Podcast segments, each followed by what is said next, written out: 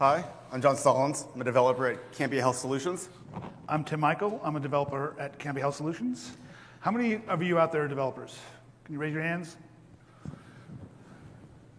How about architects? How about analysts?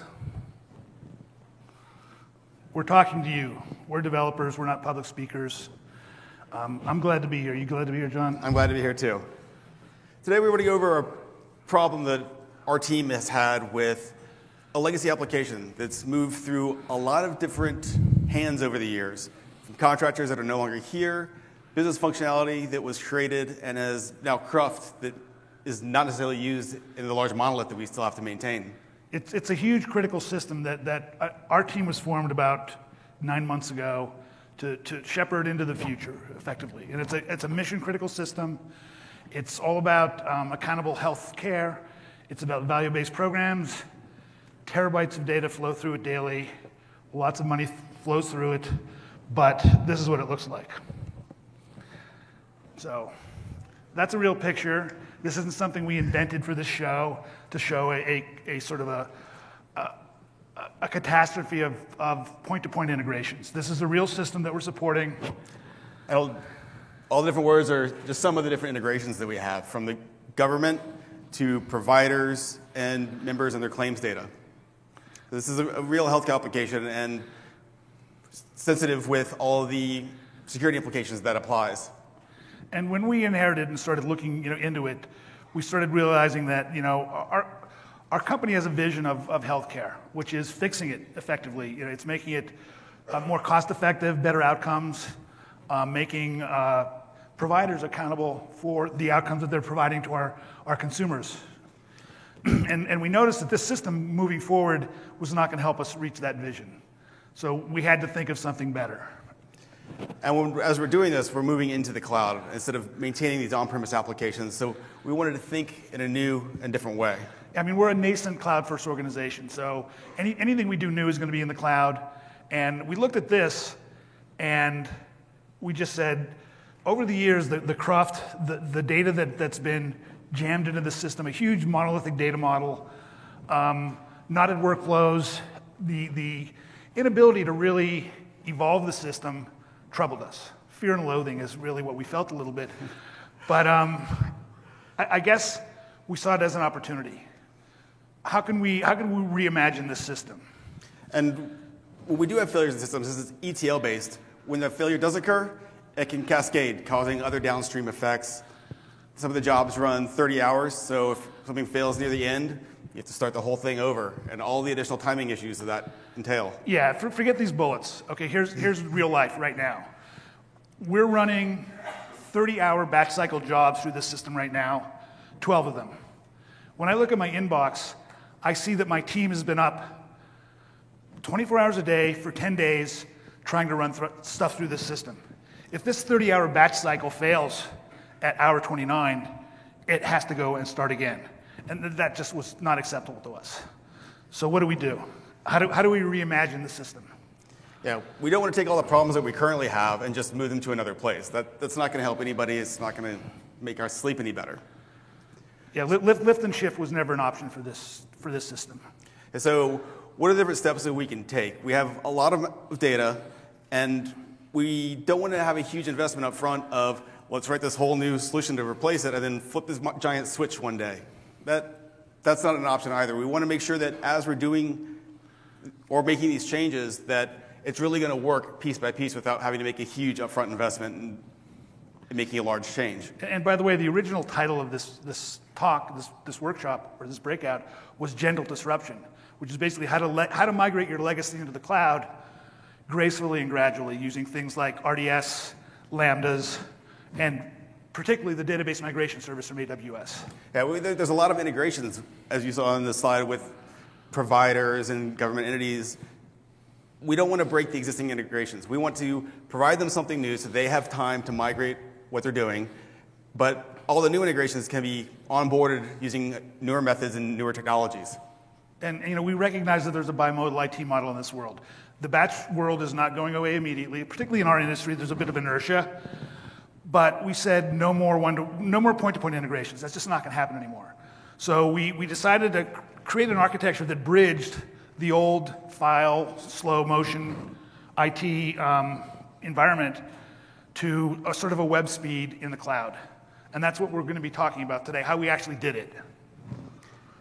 So these are just kind of the industry buzzwords, buzzwords, but they're important. They're concepts that we can talk about, and everybody generally understands them.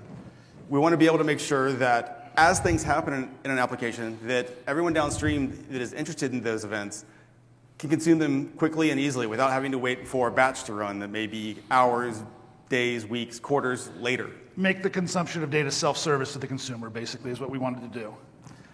And since we're also have UIs and other things we have to support, there needs to be a way that those can access data. So we need APIs to make it available in those scenarios. And, and we also wanted to decompose this monstrous monolithic data model that over the years had, had, had accumulated. And sort of domain driven design was, was a fundamental concept in, in, in, our bridging into the cloud. It's also important to break it up because the team that we mentioned that's keeping the application running is six to eight pizza team. It's a large number of people. And we want to break that down to have two pizza teams that are working on a specific domain that they understand well and can iterate on quickly. We, we, also wanted to design things into the system that would benefit our business. We know our business likes to model things. We know our business likes to experiment. And on our current architecture, when we sit down and talk about adding a new feature, I can see anxiety coming over my team's face. Uh, no exaggeration. Uh, uh, we, we, we, wanted to get rid of that. And we wanted to be able to, to, to look at new things and say, yeah, try it out. So things like an event sourcing architecture where we can give uh, our, our business the ability to replay history and, and experiment you know, with different profiles when they're modeling things like consumer attribution, which is a core part of our system. And also, there's other models for event sourcing where they can self service their needs. If they're a new application, it will help them to be able to, be, to onboard. If they need to recover from database corruption or something else, they can self service and do that also. And we also wanted to take advantage of native cloud features, you know, that we can't get on premise, like serverless computing and, and managed services, you know, RDS and Lambdas and things like that, and DMS. Those are beautiful things. And, and they allowed us to, to actually prototype this system very rapidly and then build it very rapidly. Yeah, I mean, we're developers. We want to create features and productive apps that our business needs and will use and not have to focus all the time on the infrastructure. But we do want to use infrastructure as code to stand up everything and share the components that we create with our enterprise. Yeah, I mean, we right now our six pizza team that's that's on this supporting the system is basically keeping the wheels on the bus, and and innovation is a small part, or a minuscule part of what we do, and we needed to change that. So this is a picture of where we're heading. This is the emergent architecture that we're working on. This particular picture is not something that this is the solution for all of the monolith. This is a picture of the architecture for each individual domain. So we're going to use this as a cookie cutter for claims or members or provider data or other things that we need to break out into new domains. Yeah, I mean, part of our, our goal in, in, in going forward with this was to build off the shelf architectures, off the shelf reference implementations. This exists right now and we built it with the concept that other teams will be able to take this architecture off the shelf and use it for their own you know, domain needs. So I'll give a little work, workflow of what happens here is the on-prem still exists. You can see in the, the upper left. Um, events happen, say a cut event happens on an Oracle database, a create, update, or delete. Via Direct Connect, which is a physical part of our bridge, we have a one gigabyte Direct Connect for our on-premises to AWS. Um, we've set up database migration service will propagate any changes in that Oracle database, any cut event, into an uh, RDS Aurora MySQL cluster. And that cluster, MySQL in, in, in RDS Aurora has a great little feature, a built-in stored procedure that allows you to asynchronously invoke a Lambda. Thing of beauty. We wouldn't have done this if that didn't exist, yeah, or it, it, would have looked completely different. Yeah, the linchpin in it prevents us having to do polling or something else in order to move data from on-prem into the cloud or into events. So what that allows, every time there's an event, we have triggers in our Aurora database that fire a Lambda, publish to an SNS queue, and then anybody can subscribe to it. Well, an SNS topic, but that's, Thank you. that's what supports our pub sub. you can have queues downstream as a subscriber for SNS. So once the data is pushed out into the enterprise, anybody that's interested in a new member being created or new claims data coming in can subscribe. And in order to get that claim or member data, they need to make a API request back to a RESTful API that we have hosted on an EC2 instance. Um, this could change in the future, but for now we're using EC2 to support that. And also, if there's a user interface for updating particular configuration data or something else, that will also use the RESTful API hosted on the EC2 instance. So let's, let's talk about some of the considerations um, we had as we were conceiving this. Security was always first. You know, in our industry, HIPAA and PHI, PII is, is always the first consideration. What you're seeing on the screen right now is boilerplate from CMS, the Centers for Medicaid and Medicare. This is their summary of how you comply with HIPAA. The reason this is here is because I've got three monitors on my desk. I can't look anywhere without seeing these bullet items. It's always the first thing on my mind. So when we're developing a new architecture, we're always thinking about that first. One technique we like, like to use is creating a, a security requirement and architecture matrix. So basically, we list all the security requirements we have that are mandated either by our company, by our state, or by our government, and then we then enumerate those architectural features, in, in this case it's, it's in AWS, that patently satisfy those requirements. And as we were developing the architecture, we went through our internal audits. We talked to our InfoSec and AppSec teams who report to our Chief Information Security Officer. And we made sure that this idea that we had created to make that it would actually work and meet our own internal corporate guidelines for governance. And it, it, these conversations started when this architecture was still just drawn on a napkin, basically. It started early, this yeah. recommendation. but the other interesting thing is this, the idea for this application, the discovery of the Lambda function that, or the discovery of the store procedure that can invoke a Lambda function, um, I, that was found about a year ago. But the services we needed with DMS, um, Lambda, SNS, some, those were not HIPAA eligible yet from AWS. So make sure when you're thinking about ideas or you find something that, that you think could be possible, go and check and make sure it's covered by AWS and is HIPAA eligible. And if it's not, contact them. We've worked closely with our solutions architect and others to make sure that features we need make it get into the pipeline. There's a little URL down there. That's where they list as soon as, as soon as something becomes eligible, it's listed on that page, and I check it every morning. And also, we went through an AWS well-architected review, which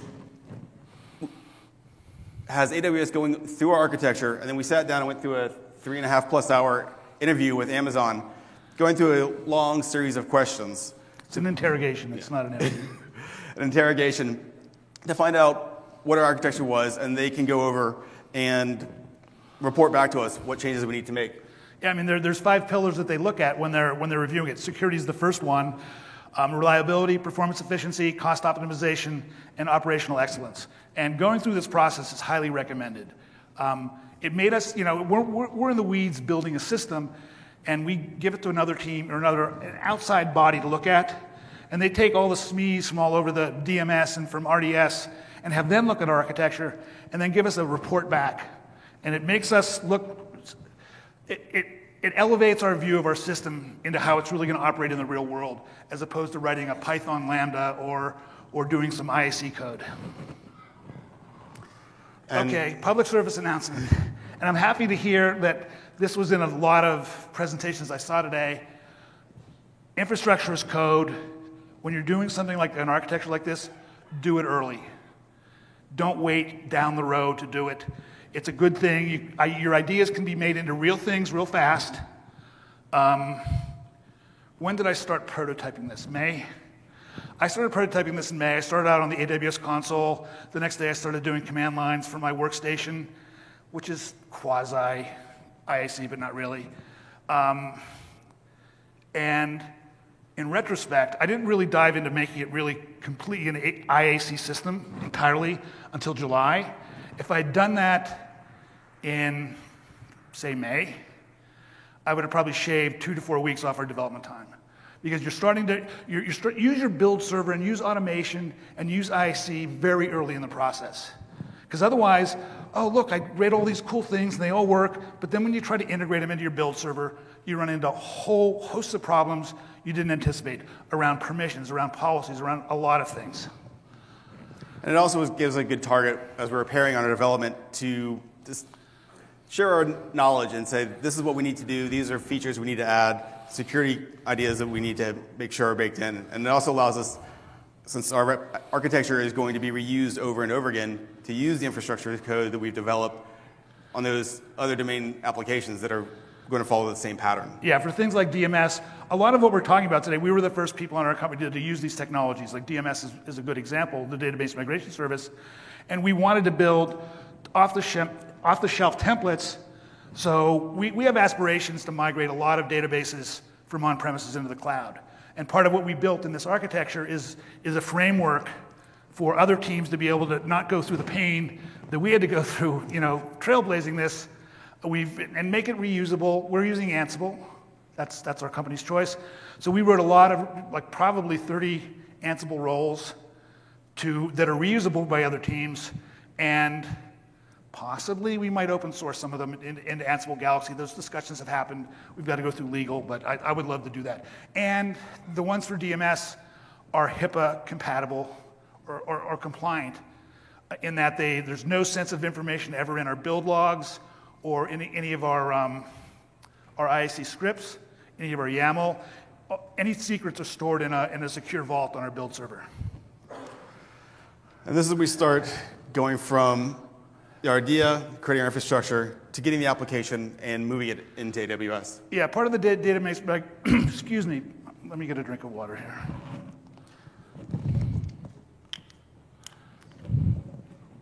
So the schema conversion tool is one of the first pieces. It's not something that's deployed into AWS. It's a tool that Amazon provides in order to help you migrate from your on-prem database into AWS. Because you could have a lot, DMS does support a lot of source databases and target databases, so you need to be able to determine what your deltas are. So SCT is a free tool that's packaged with DMS. It's a Java application, you run it on your desktop. I can't, I'm not going to give a sales pitch for it, but I love it. It's a really easy to use tool. It's, it's a conversion tool that actually understands heterogeneous DDL conversion. So we're Oracle on one side, we're MySQL on the other side. It will analyze the DDL in your, in your respective schemas and basically convert it. In many cases, it will actually do write code for you that converts an incompatibility. It remediates it by writing code. In other cases, it'll just give you recommendations on how to remediate incompatibilities between, in our case, it was Oracle and MySQL. And it also generates the output that is used for data migration service in order to replicate the data from on-prem yeah, into Oracle. When we're building things in DMS like replication tasks, this tool can output JSON that you feed into that to actually configure what tables you want converted, what conversions you want made to that data. So next, we have to move the data. Um, you can use the, da the, the, database migration service can, can do bulk loads, which is what we initially did, is just moving, and, and an idea of how much cruft was in our, our original legacy source database, that's a two terabyte database. When we did a, a um, bulk load of the data just we needed to, to handle like consumer attribution and provider delegation, it was 20 gigabytes. The rest of that 1.8 terabytes was cruft. This is part of breaking up our huge monolithic domain into multiple domains. Because the tables that we did replicate are for two separate domains. We have member data, and we also have the attribution data that we need to move over. But those are treated as two, concept, two completely different applications.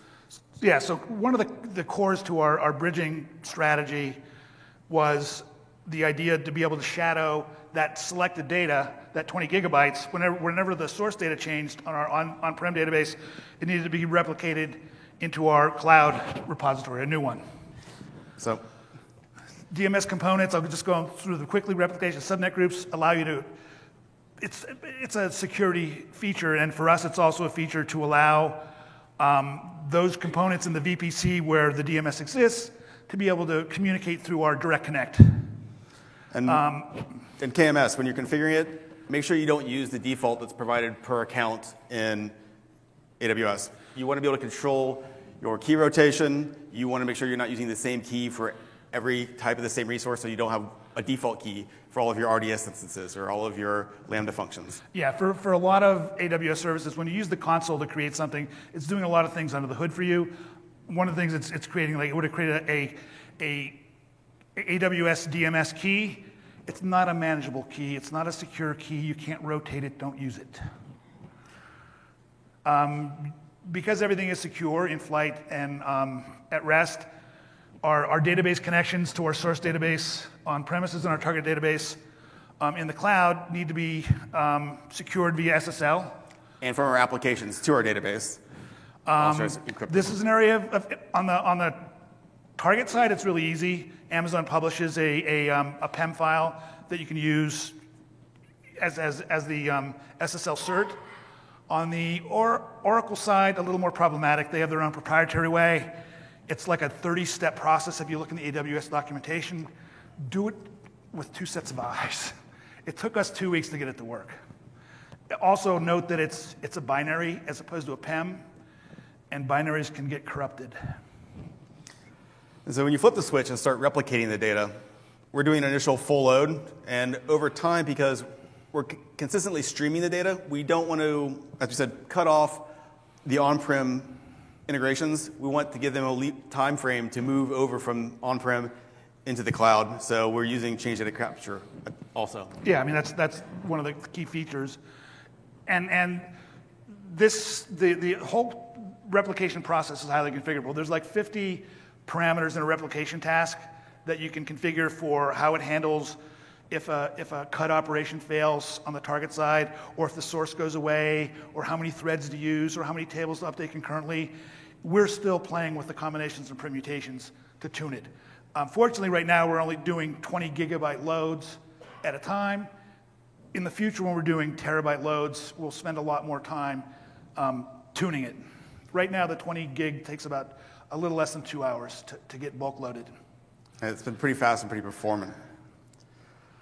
Now, the next step after data migration service is to invoke the Lambda, because we're not just moving data into the cloud, we're creating a whole new way for our downstream consumers of data to integrate with it. This is a change for our organization. Uh, very used to ETLs, files being moved from one place to another, but we would provide the ability for data to move faster.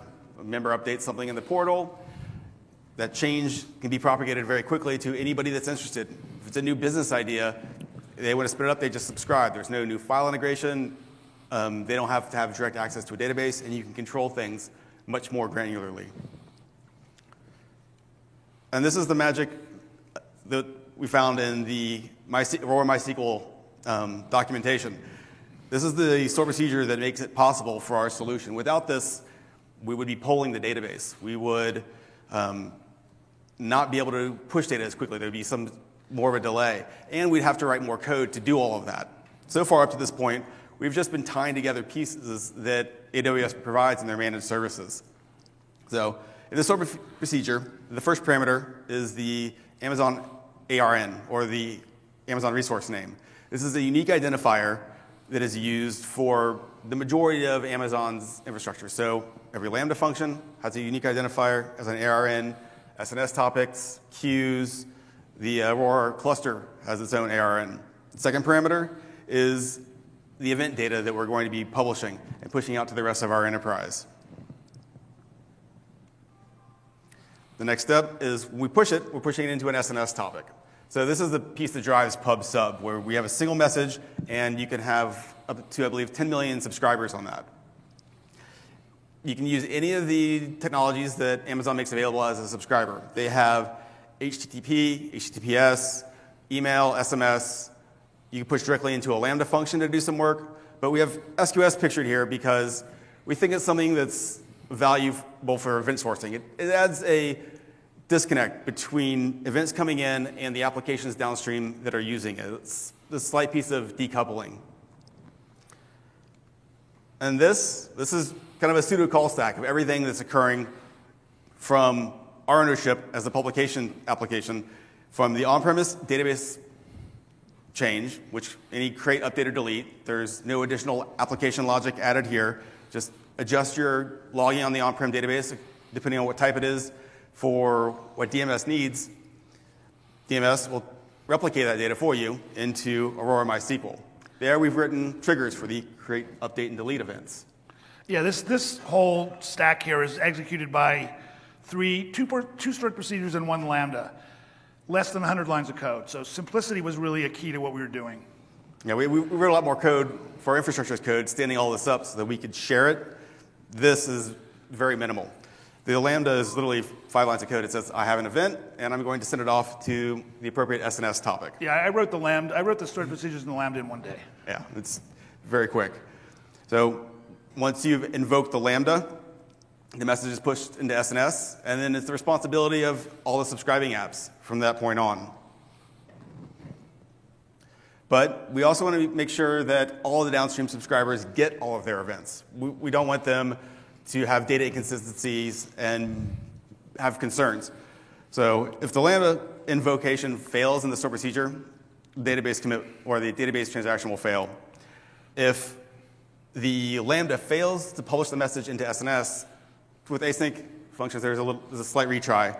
But if it does ultimately fail, we have a dead letter queue uh, that the Lambda will push the event into. At that point, if we have CloudWatch configured, and it's that's a monitoring and logging service in AWS, and if any messages at all make it into SQS, then we set an alarm. In this case, we email our NOC, we get calls, and we have to go and fix whatever is causing a, the problem with Lambda pushing the events into SNS. Once that's fixed and all the new events are streaming through, we still have to figure out what to do with the SQS events. So we need to take those events and replay them into SNS so that all the downstream subscribers are able to receive the event. And because of that, you also want to make sure that when your downstream applications are written, that they can handle out of order events. Because any of the, once the fix occurs and the events are streaming through again, the old events are being, or the events that failed are being replayed, and they won't be arriving in any particular order. You really want me to say idempotent, don't you, John? Yeah, sure. The client should be idempotent. I mean, it should, out of order or anything like that, you know, they should be able to, tolerant of, of a repeat. Yeah, and there could be, there's a lot of other scenarios for being able to replay events that we'll go over in a little bit, which brings us to our required presentation quote. The required Martin Fowler quote. And here's a funny story. Yesterday in the speakers um, preparation lounge, we were doing prep work and getting coached and all that. You can see how good the coaching was. Um, the first other speaker I talked to, we mentioned we were going to be quoting Martin Fowler, and he goes, "Yeah, so am I." Yeah, we had a competition between event sourcing and CQRS for our quote. no CQRS. So here, we really want to emphasize that with event sourcing, you're going in and you're persisting an event into the database as they're occurring. Those events can then be replayed back into the application. So if there's a bug that occurs, you can go and replay the event and reprocess it once you fix the bug. If you have an entirely new subscriber to onboard, you don't have to create a side load for the file or something else into that application. You can request the exact same flow of data that the events be replayed, and then the application will load those events. And it's, it's supporting a microservice architecture because you can denormalize your, your, your microservices, meaning they have their own repositories with their own you know, copies of claims data or member data, and they can hydrate those through this event sourcing mechanism, and then our pub sub architecture through subscription keeps all those denormalized repositories synchronized. Yeah, and I have to apologize since I'm not a uh, normal presenter in our triggers that are calling the wrapper store procedure that calls that invokes the lambda to um, downstream for the event. That is, we also persist an event that has the the uh, change data capture data for that particular state that we're triggering the event for. It's a time variant database for a lot of these the more important a- attributes. And this is what our events look like. The very basic, the of the event identifier, a date timestamp of when the event occurred, and an action. In our case, it's create, update, and delete because that's the type of triggers that we have. And that can change in the future as we create the events based on application logic. But one of the things you won't see here is what is the event? Is it a member event? Is it a customer event? And that's driven based on the SNS topic. And I, would also note the ID is is a real UUID. It's a, it's a RFC 4122 version 2.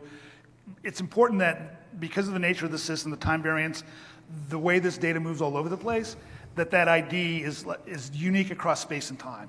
I love saying that. And we also want to note that this event is based on a domain. So it is a member event or claims event. It's not claim table one, claim table two events. We want to break it down into a domain because eventually the technology underneath this could change. It could move to a document database instead of a relational database. Um, there could be triggered in a, any different way that's not directly related to a table. But the final piece is where was the data that we actually have for the event? We don't actually publish that with the event because we want it to be able to go anywhere in the enterprise where people care about the changes. In order to get the event data, you have to make a RESTful API call back to the API hosted on EC2 instance, and then the body of the, all the change data capture data is returned. Also, the RESTful API supports querying for UIs, and it will be it's used for requesting that events be replayed back to a particular application or to the source SNS topic if it needs to be replayed to everyone. The body of the messages that are returned is also controlled based on the EC2 instance because there are many different applications that we integrate with. Some of them should have access to, say, a full tax identification number. Others, maybe it's just the last four. Some of them may just need to have first name, last name. We want to use the principle of least privilege when creating our responses from the API calls so that we have an auditability and the ability to control what different teams or what different applications have access to. Some of them are internal, some of them are external. But what if there's a bug or any other issues for being able to replay the event? We kind of alluded to why we have SQS depicted as the subscriber to our pub sub topic. If we're replaying an event to, for a bug, if we replay it to the topic, all the subscribers will receive that again, event a second time. There could be 50, 100, 300. And that additional processing can add, add up in costs over time. There's also extra noise and logging, and if somebody else is trying to troubleshoot, they have to go through the logs and find out if things were replayed again. So we recommend using SQS. Here we're depicting bypassing the initial publication or the initial subscription going through SNS to the queue. Instead, we're using the RESTful API to replay one or more events, bypassing the topic into the team's subscription queue, kind of giving it that decoupling that we talked about. This is how we wanted to do it. Unfortunately, this isn't supported right now in, in the AWS um, service world. No. So we're kind of using, uh, taking advantage of our chance to be up here to hope all of you, if you find this ability interesting, to go and request your technical account manager, your solutions architect. They're called PFRs, product feature requests. And uh, please about this because we're, we're not afraid of asking for them ever. Yeah, because the solution a year ago wasn't possible. It was based on conversations we had with our solutions architect that the technologies that we needed became HIPAA eligible so that we could do this and make things much simpler for us, where we're using their tested infrastructure in order to create the solution. Can you believe it took us this long? Go to the next slide. it took us this long to mention Rube Goldberg. He was supposed to be peppered throughout this whole thing. But you can do it using, you know, current Amazon architecture, but you have to do it in a little Rube. There's more moving pieces, there's more complexity. Yeah, but since we did this with infrastructure as code, it's written, it's parameterized, and we can reuse it over and over again. So yeah, we, we have to create the reference implementation, and then we just put it on the shelf and other teams can use it. Yeah, the first implementation for this, we use it for doing load testing on our API. So if we publish a million events, how does the API handle that? So again, here we're bypassing the SQS topic. We are taking, monitoring that topic, just like we did with the dead letter queue earlier, if any messages come in, CloudWatch will be monitoring it. In this case, instead of sending out an email to the NOC telling us to go fix something, it will publish an event into SNS. Lambda can subscribe to SNS, so it's in, Lambda is invoked, and it starts pulling the queue to process the data. You can either forward that on, or you can process it there and continue the cycle until the queue is drained. And, and we as the publishers don't know that's happening. It's just sort of transparent to us entirely. Yeah, all of this is downstream. If I'm requesting events to be replayed because there was a bug that I had to go in and fix, and we've deployed the fix, and all the new events coming in are succeeding, I can make a request to replay any of the events that had failed previously, and I don't have to tell the publishing team about it at all. I don't have to embarrass myself saying, sorry, I, I broke something. Can you come help me out and replay the events? So this really gives the ability for all the downstream applications to be self-service. I mean, we're a full stack team. We want other teams to be full stack teams as well so they can be independent. Yeah, because as we break up the monolith and move the additional pieces, which are very basic member and claims data, we're going to be building on top of that with new applications. And we're going to be not just the publishers, but also the subscribers to these applications and microservices that we're creating. And here we go. So now that we have these services deployed into AWS and other teams are able to use them and process data downstream, where do we go from here? Well, there's no more point to point integrations. That's one beautiful thing. Um, our new integrations consume events, even our, we're eating our own dog food, so to speak, in that we're, to build on what we have to go forward, we're using what we've already built. And the interfaces are defined. We have the events that are being published, and we have our RESTful API. And when we were creating our domain-specific applications, Swagger or Open API spec were very useful in being able to define what the API looks like without having to do any upfront development and have a conversation around, well, is this what the domain looks like, or is it like this, and make some changes and alter things as part of the discussion with other teams. It also makes, allows us to create smaller teams as we move things into the cloud and make them independent from we need your ETL application. They can just say, hey, we need an API key to authenticate for the API and subscribe to the events that are being published. Yeah, and it's clear. I mean, as Churchill said, 1942, we're not talking about the end here. We're not talking about the beginning of the end. We're talking about maybe the end of the beginning. That, that, that's the point we've reached right now. And the other cool thing is if the business has a new idea, say if, some, if event A and event B happen in the enterprise, can, if we do C, does that add value? Does that create something very useful for our consumers? If in six months we find out, hey, this was a great idea, we tried a couple different features, it didn't work, you can go and take that microservice and just delete it. You don't have to let it sit there and rot away in the body of a monolith. Because a lot of the time that we spend with developers trying to add new features to the large on-premise application is spent as archaeologists, not as developers, trying to go and figure out what is actually going on in, in this huge application. And there's still a lot of archaeology in our future because, like I said, this is the, the end of the beginning. This is part of a multi year journey to move everything you saw in that, that first architecture slide, or 99% of it, into the cloud. And, and note that, like Netflix took six years to move all their streaming operations into the cloud. So we're not Netflix, but we understand it takes a long time. And we learned a few things along the way. Yeah, I spent a lot of time prototyping in a, in a sandbox. Always make sure you have a sandbox environment where you can just let a developer go in there unfettered in, in an AWS sandbox and just build things. I stood up DMS, I stood up RDS clusters, I tore them down, I stood them up. Um, and, and th- this whole architecture got validated in various POCs in two weeks. And then we actually started building it as I said earlier, start your IAC development early. This is another case of, of eat your own dog food.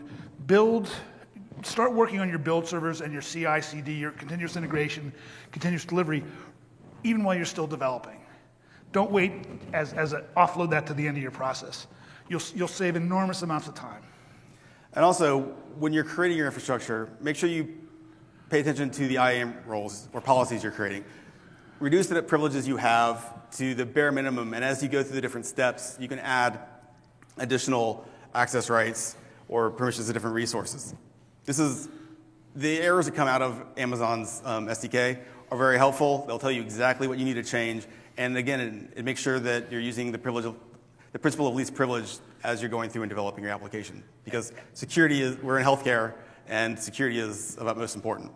importance. And, and, and start your SSL configuration, bring in SMEs, bring in subject matter experts early on.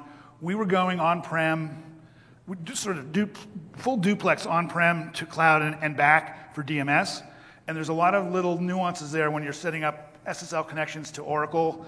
Um, probably the biggest delay in our whole process was just getting all the bugs kinks ironed out in that. And for a lot of this, since we're a very small team, where it's really a one pizza team developing this solution, we did pairing often because we need to be able to support each other if one of us is gone on vacation or if we need to work on a different technology based on time constraints. So as a group, we're constantly doing pair development. We're checking each other's code and making sure we all understand the different technologies. Because You, you you forgot that colon, John. yes. It needs to be four spaces, not two spaces. I missed my curly brackets. Um, it's also, I know you. train of thought. It's also really handy because we're working in different technologies. We don't write just write an application code and then throw it over the wall. We write the infrastructure as code that stands up the infrastructure for our application. We write the code for our APIs, the store procedures, the SQL. We also go through and write the automated testing, so unit tests and integration tests for our application. And we have to automate all this through our build server. So those pieces are also taken care of and shared across the team. We don't have any individual responsibilities. And that's why we decided to do pair presentation here today. It's Yes. our, it's our first stab at it. And always, because again, the solution wasn't possible a year ago when the idea came into our head, engage your AWS solutions architect, your TAM, create product feature requests, because the features you need, there's a lot more of them out there on AWS than what we can currently use. So make sure what you find important, what you will find useful, that you go out and, ask for it. And all of us working in healthcare will benefit from it because we'll have more tools to provide the solutions and applications that we need to drive our industry forward. And, and engage, engage your, your solutions architect, your AWS solution architect, and TAM on a regular basis. Not when you just have a question or, or, or a problem, but here's what we're planning on doing, just so they know what, what, you know, what your roadmap is. So then when a new feature, a new product, a new service comes up, they'll push it to you. You don't have to find out about it, you know, in, in, a, in a press release. Or you, you can find out about it beforehand, you know, in a, in a confidentiality way. So uh, engage them. We did. Kirk, thank you very much. And for those watching this, watching this online, here are a few references um, that you can download with the slides. And with that, thank you for coming and listening to us. Thank you.